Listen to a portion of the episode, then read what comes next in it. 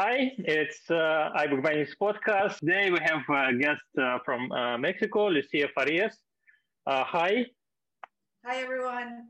And as usual, my co-host Pavel joins us from Moscow. Hi, Pavel. Hi, guys. So, um, would you tell us just a bit about yourself, about how uh, you became a bookbinder, and uh, uh, well, yeah, that's it. That's it for now, I guess. First of all, thanks for inviting me. This is such an honor to be in this um, in this recording today. I'm Lucia Farias. I've been a bookbinder for I guess like 14 years. I started. I have this really cool story of how I started it, and I always say that bookbinding found me because it was definitely something that I was not looking for. It mm-hmm. was just how life came about, and I ended up here after a number of years. So back in the day when I was in college, one of my teachers um, was kind of out of the of school, like she was going to be out of town. So she had a substitute teacher, and we made a book with with him. Uh, it was just a an easy Japanese stab binding, and that day I came home and I started putting books apart of course they are just commercial books that I was destroying per se. Yeah. Uh, uh, they were a little bit different of what we learned in the class, but that was around October in 98. And then I had the chance to go to Minnesota as an exchange student while I was a student in the, in the, the university here in Monterrey. I went to University of Monterrey. Mm-hmm. Um, so the extracurricular activities we had and we were able to take for free they were book uh, book classes at the minnesota center for the book. Mm-hmm. so i'm like oh i've made a book before. Maybe i can learn a couple more different ways of making a book or something. So i of course signed up to all the free classes that i was allowed to. And that was it. Like I just took like three workshops while I was there for one semester, and then I came back and I kept making books all by myself. I had no idea there was such a profession to call it a certain way of bookbinding. Like I always thought it was like you know just just a hobby or like just an entertainment for people that don't have anything to do with their free time. So I after a number of years that I was teaching this, you know, I, I started teaching at the university too before graduating. And I was teaching this one hour class a week. And I was showing people how to make the books that I had learned in that those classes at the Minnesota Center for the Book.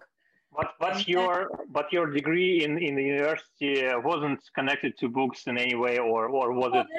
There's nothing like this in Mexico, not in college. I mean, you can take bookbinding classes. Uh, later on, I found some people in Mexico City that I'll mention them later. But uh, yeah, you don't. There's no bookbinding classes here in the in the universities. Like it's it's not common to find it. At at least here in Monterrey, I used mm-hmm. to teach at, at the university, but not anymore. But back when I was a student, there was, I mean, no option to to even take a a class in bookmaking. Mm-hmm. So then my sister ended up in Philadelphia for a number of reasons, and she got this brochure from the University of the Arts, and uh, that's a, they have a really big bookbinding program. Mm-hmm. So I signed up to several bookbinding classes there, and the printmaking class no, a printmaking class first and a glass blowing class. So it, I still had no connection with bookbinding in the University of the Arts. But when I was, while I was there, the printmaking teacher was actually a student in the, in the MFA program at the at the Arts. So she, in one of our breaks in one of the classes in a summer that I spent in Philly, um, she took us to the bindery and to the studios and the letterpress studio. And I was like, what do I have to do to be a student here? Like it was nothing that I was looking for. I knew I needed a master's degree to teach at the university here, but I would mm-hmm. I would have done like printmaking or even painting or drawing because I went my degree is fine art. Mm-hmm. Uh, well, this, that, def- this definitely may help with uh, with bookbinding stuff. well, it, it does help, but I mean, there's a lot of graphic designers that end up being bookbinders. But I don't know. I, I started with printmaking, and that's how I got into the bookbinding because when I applied to the school, um, since it's a printmaking program as well, um, I was more geared towards the printing part back then Mm-hmm. But then I just, I don't even care about the content anymore. I just want to make books and I don't care if it's a blank journal, uh, if it's something really important inside the book. I just want to make a beautiful book and I don't, I don't really care for art, for the content anymore. Sometimes I make books with content, but it's not, uh, I mean, this happened in the 12 or 14 years that I've been doing this. It's not from one day to another that I said, I don't care for content. But so when I was in school, I had to involve content in, in my books. But then I just decided that making the actual book is what I am really interested. So now I, after graduating from UArts, I came back, I started the studio. I'll show you around in a little bit. And now I've, I, for I think four or five years ago, I went to take my first class at American Academy of Bookbinding. Mm-hmm. And they have an awesome program because you don't have to actually move to Telluride. You can just take the classes as you can, as you can. Like yeah, um, at, at, your own pace. Yeah. Your time and budget allows. So it, it's been perfect for me. I, I haven't taken a bunch of classes yet, but I don't care if I graduate when I when I'm 90. I'm just gonna take classes because just going there and being there for a week or two, it's heaven on earth. That place is very unique, and having the school right at the end of town with that view, it's to die for. I mean, you've been there, so you know. yeah, yeah, I definitely want to return there. What what class did you take there, or what classes have you taken there? I, I took two classes. Uh, the first one was uh, with uh, uh Peter Geraghty uh, on box making, and the second one was uh, with Don Glaister on fine binding. That's the one I took. I haven't taken. I took Peter's gold, um, the gold standard class. Yeah. And and I've taken several classes with with Don. Yeah. And, and, the Julia Miller class. The, yeah. That was a really cool, cool yeah. class. Yeah, P- Peter and Don are, are absolutely different uh, people and absolutely different teachers, but both were uh, amazing. And uh, it, it was, uh, I, I, had some experience before uh, I, I came to American Academy of Bookbinding. I, I already was teaching, and uh, the fact that I was teaching was the reason I wanted to go to study because I wanted to be more sure that I know the things I'm teaching, uh, but but still, even in the processes I knew of uh, and I, I uh, already uh, knew how to do, and I, I, learned something new from these teachers. So this is this yeah, was very yeah. And last year, when when we were scheduled to move to the United States uh, last April, uh, I also paid for some classes, and I I, I it, it, was a, a, bit of a switch because there should have been a class uh, with uh, of uh, uh about box making with uh, Don Glaister and the mm-hmm. class uh, on leather binding with Peter Geraghty. I, I, I, I, I opted in for both of these classes, and then everything, you know, went as it went. I had I had signed up to the design binding class. Yeah, and it was um, Suzanne Moore teaching the class with Don. Mm-hmm. It's he she's Don's wife. So they were doing a one week class and then I was doing the advanced um, bookbinding class. Mm-hmm. So I was there for two weeks last September and yeah. We'll have to wait. Yeah, yeah. Maybe maybe next year. Yes, I hope so. Maybe later on this year, who knows? Yeah. I wanted to ask you about printing. You're still making prints, right? Uh, uh, are those yours behind you? No, these are just, well, some of them are my prints and some of them are just um, postcards and just stuff that I collect from friends and but no, not all of them. It's just a photogram from way up there. That's mine. Uh, all of them are just presents or letters and postcards and stuff. I've, I haven't done any printmaking in like six years. So one one of the reasons we were quite happy to see you as one of our uh, future uh, guests and speakers was that uh, you have this uh, pretty wide range of uh, uh, book objects you work with, from you know pretty I, I, wouldn't say simple but straightforward commercial projects to design binding to historical reconstruction to some experimental things so it's it's a pretty rare uh, thing to to see a bookbinder who would do such a wide range of uh, things. so how does it work for you? Well, I think the commercial part is mainly to get some income. Yeah. I still have to take those projects. I mean, I we do have to make some money and pay the bills. So I still do some commercial projects and I don't mind it because it's still I still need to cover them. I still need to gold stamp them or silver stamp or whatever. And uh, the fun part is when those, even though sometimes those commercial projects are ongoing clients, like they keep coming back with the same, like I bind the same, the same style with mm-hmm. the box for this particular client.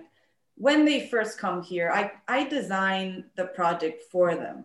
So mm-hmm. I put a little bit of my I mean, there's a little bit of my input in those projects. It's not just just some projects that uh, they tell me and I just do the the manufacturing. Look, I, I am actually involved in the in the design. So some of the projects are very straightforward commercial projects, like just binding uh, projects with cheap materials, and uh, some others are more fun. Like I sometimes I get, I mean, the ideal would be for me to just design the cover for whatever content of the book is but sometimes they have no idea of how to even put the book together mm-hmm. so I, I, I am involved in the in the process of of designing and um, and getting the the project to to the end uh, i also you mentioned some historical models that i've made i've been taking this is one of the persons that i've met long time ago, and he's very special to me. He's Rodrigo Ortega. I don't know if you know him from um, on Facebook. He's all yeah. over Facebook, and he's really interested in um, in historical bindings. I mean, he does a lot of everything, you know, but he's really good at teaching those models. Um, and since I would like to do some book repair. I mean, I do basic repairs, but it's really interesting to for me to learn how these structures were actually made back in the day. I mean, I would be fortunate enough if one of those books ever comes to the studio so that I have to repair it. Um, but just knowing how the books were made is really helpful for when you need to to do any any kind of repair. So I know a lot of people that just went to to school for book restoration or book conservation. But for me, putting hands on any of those old books, you need to know how those books were made first. That's that's how I how I think. Like if if I'm putting a book apart, I at least I need to know how it was made before I'm putting it apart, so that I can put it back together when I'm done. So uh, yeah, I've done some really uh, interesting bindings from the 15th century uh, with him. Um, yeah, mainly those and Islamic, an Islamic binding and some springback bindings. I've taken a bunch of workshops from him and he's really good. And that's why I have that, you know, that niche because I, I'm really interested in, I mean, and just for the fun of taking workshops, meeting people, you know, I think it does, it's never enough you know so just going to mexico city and staying there for a week having this intensive uh, workshop and um, and just for the sake of knowing how you know how to how those books were made. I i have a, a small collection of those books and looking forward to to many more but it's not something that i would eventually teach. Like I don't, I don't feel like teaching that, but you never know. Um, but that's how I, that's how I ended up with that little um, section on my website with a, Yep. you know, Yep. with the historical bindings. We would really want to talk to you. In fact, uh, it's been years since we started being obsessed about one of the topics that you cover in one of your projects.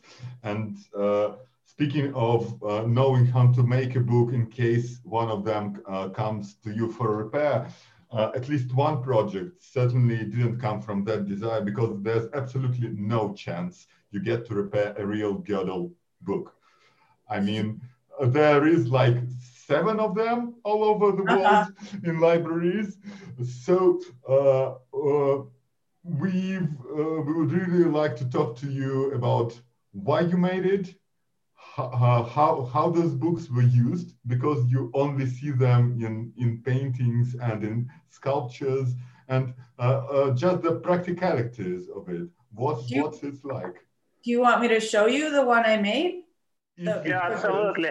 that- that would Hold on one second.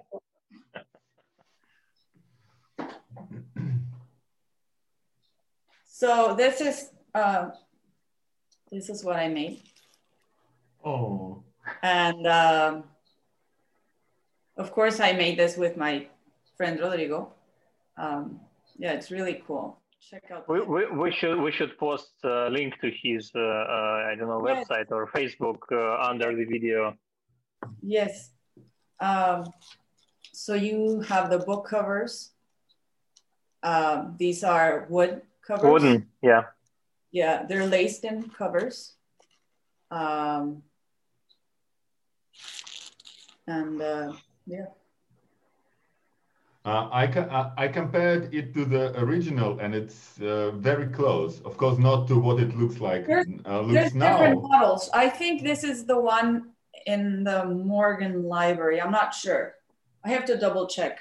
Uh, but there's several models, and I think this is the the one at the Morgan Library. Have you actually tried wearing it? Because that's one of the questions that I always have in my mind. How So- practical is it to have that thing with you? I think it, this is supposed to be longer. I haven't seen the the the original in person, uh, but I do think that the this like top part here with the leather is longer because this was supposed to be worn on the like on the belt, so this would hold on. So the belt would go around here, and you would have this uh, hold like this would avoid the book from actually falling. Mhm. So this was hanging, and this is how you hold it. So this is on your waist, and you hold it like this. So the front of the book actually would be like this. Oh, so you so you don't detach it? No, no, no. That was the purpose, like to keep keep it on your on your waist and just kind of lift it. So when you go ahead and lift it, this is the this, this is how you open the book, this way and like that. And uh, do you think it would be comfortable to go around having this uh, hanging on? I don't- I don't think it's comfortable at all, but um, and especially because it's not. I mean, it's kind. It's not that heavy, but it's not that light. So I mean, having this, and they're probably walking or on a horse or something. Like, who knows? Yeah. But yeah, those, those are like week long workshops. And I used to, I, I was living in San Diego for a little bit, for about a year. And I met a, a bunch of people that are, that were interested in making uh, historical bindings. So I started taking groups of people to Rodrigo. So um, I had a group of like six or seven people that wanted to make you know those books so i i think we've done two or three trips already three i think Mhm. uh, and uh, yeah so this was we we actually had rodrigo go to oaxaca and the workshop was in Oaxaca. So it, it was really fun because we did a little bit of traveling for like three three days, and then we had the five five day workshop. This is something that I definitely would like to, to try someday. Uh, uh, but yeah, there, there, are not so many uh, workshops, and uh, uh, if if if Rodrigo uh, teaches in Spanish, that's definitely a, a problem for me. I know. I know Rodrigo is not doing online workshops for now. Uh, yeah. But you know who is teaching the? I think it's the other model. I I think she actually. I think Karen Karen Henberg had. Uh, yeah, Karen is yeah. teaching them. Yeah. So yeah. I I'm not sure if they're leather. I think there's a velvet. Vellum, uh, velvet or velvet. velvet. No, velvet. velvet. Yeah. Okay. I think I'm not sure, but yeah, she she's doing a lot of online workshops, so you can definitely find uh, a date for you yeah. to take this workshop. Yeah. And, yeah. and actually, or, or you and can come to Mexico and we can go to Rodrigo and I'll make yeah. another one. I don't care. I, I love going there. He knows that. Yeah. Uh, and, and, and actually, uh, more and more of these books uh, uh have been appearing around. I've been seeing them on reconstructors, uh, Uh, uh, uh, people who um, reenactors is the word I'm looking for. Yeah, medieval reenactors, and it it looks it looks really impressive. I mean. it is quite a, quite a statement object too. I think it was part of uh, part of its function. Yeah, it's. I mean, and you're right. You can, you mainly see this in um, in paintings. Um, so I one time I traveled to Europe and that was my goal. I regret so much that I didn't take pictures, but every time I went to a museum, I I always focus on something when I go to the museum. Like I am either looking for my favorite paintings or I, I, I go with a mission every time I go to a museum because if, if not, it gets boring. You're just seeing like paintings and paintings and more and more and more and icons and all this like stuff from back in the day. So I go with a mission every time I travel. So my mission for that trip was to see how many paintings I found with uh, with a girdle book, and I think I found at least twelve. Uh, this is exactly how I first uh, first found out about them. I uh-huh. noticed one uh, in Belgium, I think, in uh, in Ghent, you know, mm-hmm. in one of uh, Van, Van Eyck's paintings, and I was like, what's that supposed to be? yeah. And now, and now I see them everywhere too. So yeah, you're right. Yeah, we, we discussed uh, this topic of uh, girdle books uh, with Pavel for several years at least, and plan to write something about it or or or, or do some do at least something and now now it's our lucky chance to finally I'm gonna look up for my notes and I'll tell you exactly what model this uh, this one is and where it is. Mm-hmm. and uh, yeah and if I find any info or run into some kind of um, something that I can think you can include in your uh, in your essay or whatever you're going to write, yeah, I'll share it definitely. Yeah, Thanks. thank you. Uh, I, would also like to ask about uh, another side of your job because I uh, saw a whole section of your uh, website devoted to um, book miniatures. Uh-huh. Uh, uh, and I'm always in, intrigued by, by those objects because uh, for one thing, uh, they are clearly not practical. No. you, uh, you, you don't you don't make a miniature book to read it unless you have miniature glasses. I don't know. Uh, but well, you've what? seen you've seen the miniature ones. They also they always come with this um, with this ma- magnifying glass. Yeah. So that, so that you can actually read them. I don't even know how they they put text so small in those books. I've made some miniatures and uh, and they're they're just blank pages. Again, I'm just interested in the challenge of making a small book. I don't really care for content. Uh, if I ever find a, a printer that uh, prints miniature uh, mm-hmm.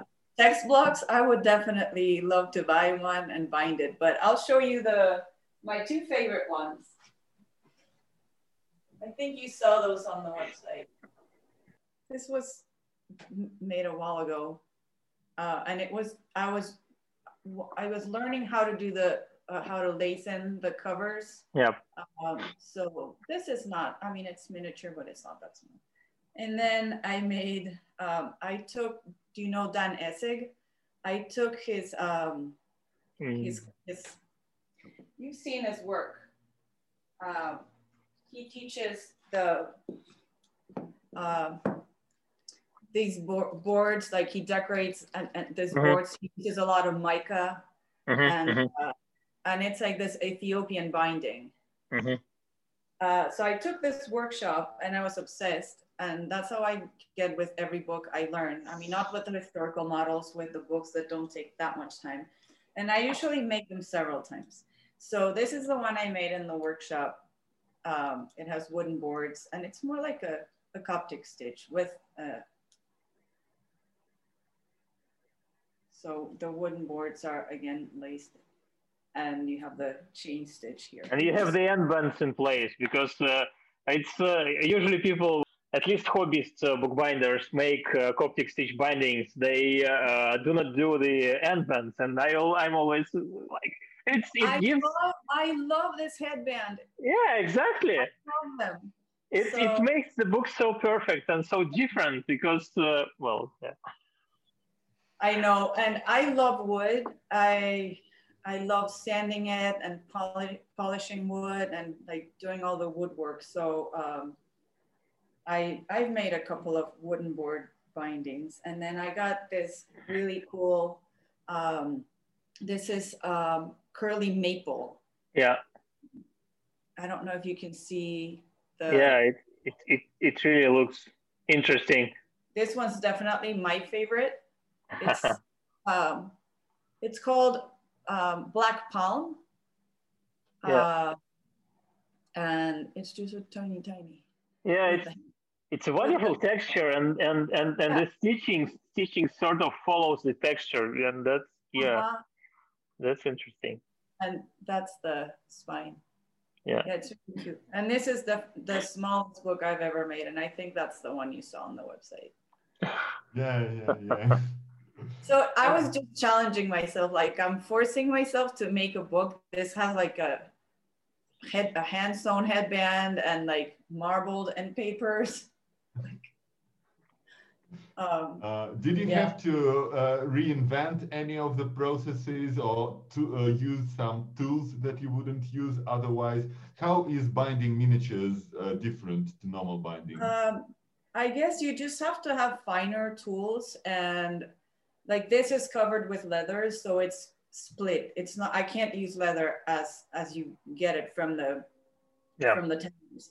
You, you have to, you have it, you have to have it really, really, really thin. Otherwise the turn-ins will, will be very bulky and you don't want that. So yeah. if it's leather, that's the only thing you have to uh, consider.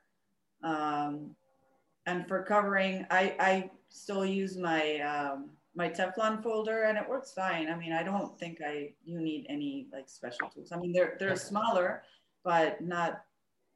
I mean, I guess you can use your. And uh, do you use a specialized uh, sewing frame or do you just improvise? I actually never sew on a sewing frame. I'm not used to it. It's kind of like too much for me to deal with the whole frame. Um, even even the books that I sew on on cords or tapes, I don't ever use a sewing frame. I er, on every signature, I um, I go back and and press it with my bone folder or my Teflon folder, and I don't see any difference so far. So yeah, I don't I don't ever sew on a sewing frame. Oh, um, uh, was it how you were taught, or is it just your preference?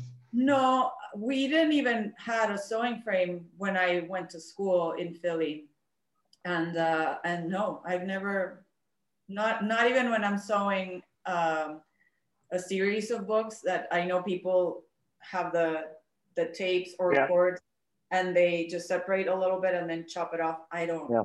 I don't even have one. I don't need it. it is definitely not a mandatory uh, tool because you can you can do it with it, you can do it without it. Uh, and uh, it's it's it's uh, absolutely a matter of uh, personal preference. Uh, however, uh, a sewing frame was one of the first tool, uh, tools I made for myself. so, really? yeah. The first tool that I actually spent money on was a Japanese hole punch. Mm. When I was in school, I used it for the first time when I when I started the program at UArts the first time I saw that thing, like I need one.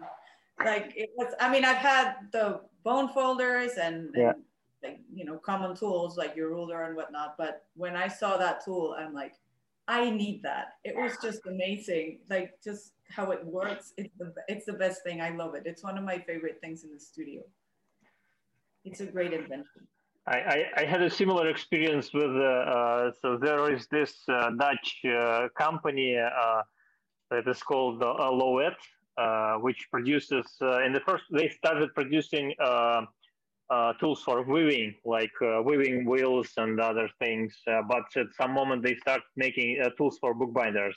And when I was studying at the American Academy of Bookbinding, I saw their vertical plow which allows you to cut the front edge and, and side edges uh, really nice and easy and then really, really straight. And, and I was like, oh, I want this tool. And uh, uh, I'm not sure whose, whose class I was in, but the teacher told me like, well, you can want it, but it's, it's not a cheap tool because it costs something like uh, five or 600 euros. And, uh, and I decided, well, okay, someday in the future and last year, or or a bit earlier, I had a chance to buy a second-hand one for 100 euro or something like that. Oh, that's such a so now I have it, and it's amazing. Awesome. I don't have a plow. I have a guillotine, and I have um, I have managed to learn some tricks to actually cut the the the sides, uh, uh like mm-hmm. fore edge, the top and bottom and fore edge of the of my books. But I know it's not the best. I I'll, I'll eventually get a plow. Yeah. But yeah, I'm jealous you have one. yeah. So uh, you are sort of opening uh, the new world uh, to us because uh, until now we uh, mostly had uh, bookbinders and other book professionals either from Europe or from the United States, and you are first bookbinder from from uh, from a different North American country and from a different American country. and uh, we wanted to ask you a bit about uh, maybe the traditions of Mexican binding, if there are any, and uh, how how what is the Mexican bookbinding world? Because we have absolutely no knowledge uh, about it. Well, here in in Monterrey, that's where I live there's not a lot of people that do what I, the kind of binding that I do. I mean, you can mm-hmm. still bind, like you can bind uh, with black covers and gold stamping. You can find that uh, like several people that are still doing that. Mm-hmm. But I don't know anyone that has actually even gone gone to school. I have no idea where those how those people started, but I think that it was just like a family business and mm-hmm. uh, that's a that's a very good question actually, and I'm friends with a couple of them, so I have to I have to ask them like how do they how did they started their business because I just know them from the business, but I have no idea how they started. Mm-hmm. Uh, so here, I I know that um, there's you know some businesses like that, but n- no one doing what I, the, the stuff that I like the kind of bindings that I do. Um, I, I have a lot of friends in Mexico City that are bookbinders, and there's a huge community in Mexico City. I'm all by myself here in Monterrey, but I go. I used to travel often to, to take workshops or just to to go to Rodrigo Studio and work there for a bit, especially when I had some um, like book repair to do. When um, I like to be near him when I was when I'm working, when it's something more than I think I can achieve.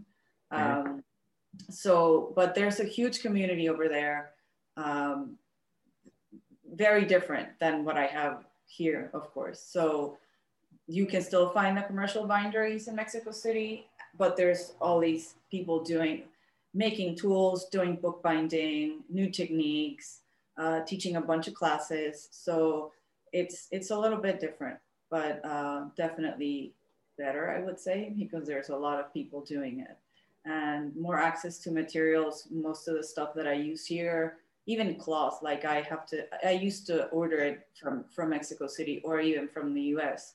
Uh, one of my students started a, a, a, little shop. So, and I'm so fortunate to have it really close to here. And she's been selling paper and book cloth. Uh, but before she had the, the store, I had to order everything from uh, either Mexico City or the States. Mm-hmm. I mean, you can't even find linen thread here. Okay. So and, I order. Yeah, that, that's that's very interesting uh, question uh, on the supplies because, uh, for example, uh, here in Europe, uh, uh, many of bookbinders in, in many European countries, besides maybe France and Germany, relied upon ordering materials from United Kingdom. So now, after Brexit, it's it's a lot of trouble for them to get the materials because now it, it, takes longer. You have to pay more uh, uh, custom taxes and all that stuff, and uh, so that's that's that's all very upsetting. Uh, and of course, uh, uh, everybody can guess that in the United States you have much more supplies of everything. As well, it, it, it works as well for bookbinding um, tools and materials. so it's it's really interesting to hear how, how it works in, in Mexico because yeah, there's actually a friend of mine uh, making really, really awesome tools. And I'll give you all the contact info in case you want to share it or if you can um, include it in the in yeah, the sure. presentation. Um, she's really good. She does a lot of um, clasps and uh, Teflon folders, very extended collection of tef Teflon folders. Really good. I, I when I'm teaching workshops, I order stuff from her for the students, like to when I'm making the kits for the students. Mm-hmm. Uh, yeah, she's she's really good. I can show you some of the stuff that she's made for me.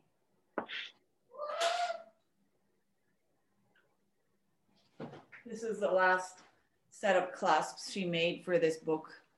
Um, mm-hmm. These are brass. Um, yeah, they're they're really cool. Yeah. There's another headband. Yeah. we love those. I, I love headbands. I love headbands. This is one of the classes that I took again with my friend Lulu. Um, yeah, there's a there's a bunch of uh, headbands in the in the class. It was fun. And speaking of materials, uh, uh, I understand bookbinding as did the books uh, came from uh, Euro uh, from Europe to Mexico. So uh, yeah, the tradition is not as old as it is in Europe. But uh, does it have any uh, local flair? do you use any materials that wouldn't be used outside, like I don't know, alpaca leather? I'm just making it up. Well, no, I I have le leather. Um, sheep, sheep and uh, goat. That's yeah. common to, to find. Um, it's we have good quality leather actually, um, and uh, but again, I the prices here in Monterrey are very very expensive. So sometimes I even have to order them from Mexico City, and even with the shipping, it's cheaper than what I find here. Uh, sometimes if it's a really really really special pro project I order directly from England. Their leather is amazing. The quality is just perfect for, for, especially for bookbinding. Leather here is mainly used for for leather goods like shoes, bags, clothing. Mm-hmm, mm-hmm. So it's it's tanned differently. Sometimes it can be really stretchy, uh, but I think that now as the bookbinding community is a, a bit larger, we can find better tanned leather for bookbinding, like like that is not that stretchy. So there's this place where I get it from in Mexico, and and so far it's been it's been you know good quality. And uh, how is your community organized? Is there a guild? Is there a society? Are there exhibitions? They yeah they get. I think for the a couple of years they've had some group exhibits. Uh, they get together a lot to to have the um, just to sell stuff. Like they they have this little bookbinding uh, markets and they sell the tools and materials. Sometimes the calligraphy people join those, so you can find calligraphy stuff in there. Uh, some people sell their own books or uh, so that I think they're allowed to sell books, materials, uh, and tools. Uh-huh. So like a little book fair, but they, they have them often. So uh, you can go and find stuff um, in those places too. Too bad and, they're very far. And uh, uh, do they uh, do they mostly work for a local uh, for home market or do they sell internationally? Because say in Russia or in the Balkans, we uh, uh, talk to people from Greece and Bulgaria. people mostly work for international clients because there are just not enough orders for fine book binding. I I think there's plenty of of uh, local uh, clients. I'm not sure with all my friends if they ever have international projects coming in, but here I I don't I've I've done in, um, stuff for some friends in San Diego, but only because they don't know any other bookbinder in the states, and they random we randomly met for whatever reason when I was living there, and I can I mean they're they're that's why they contacted me for the services and not someone in, in San Diego, not because there's no one there, but because they don't know anyone there. Uh, but I, it's not, for me, it's not very common to get projects uh, coming in internationally. It's more like the small book repairs that I, that I've done there for, for clients here in Monterrey. How, how was it uh, during the lockdowns and this uh, coronavirus year for you? Um, I'm loving it. okay. That's a good answer. I'm a little weird, but uh, yeah, I'm loving it. I've been working on all of the things that I've ever said, that I've always said that whenever I have time, I'm going to finish this book. Whenever I have time, I'm going to finish this basket. Whenever I have time, I'm going to start uh, an herb garden. And uh, yeah, so all those things have been going on here. I've been finishing some projects. I've signed up for online workshops. I am actually taking a really cool workshop on fish leather tanning. I don't know if you heard about that. I've um, seen a photo in your Instagram and it's a bit frightening. It, I, I know, but it's so cool. So that those two skins are the first ones I've, I've ever tanned. Uh, one of them, I was soften, softening it yesterday. Um, so you just add a little bit more water and uh, they're, I don't know where I left them. They're not here in the studio. Uh, but um, yeah, so if you don't, if you don't soften the leather that much, it stays like the ones you saw in the picture. But I'll, I'll post another picture of the one with, without softening and the one that's softened uh, it does look a little bit different and it's really cool because you don't use any chemicals.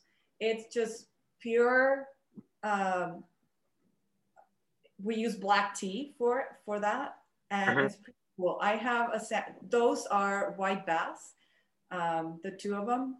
Uh, I actually have a salmon waiting on me to, to do the next part and uh, we'll see how that goes. But yeah, it's really cool, and I can't wait to see how I'm going to use it in my books. Oh, so you uh, so you haven't tried it yet?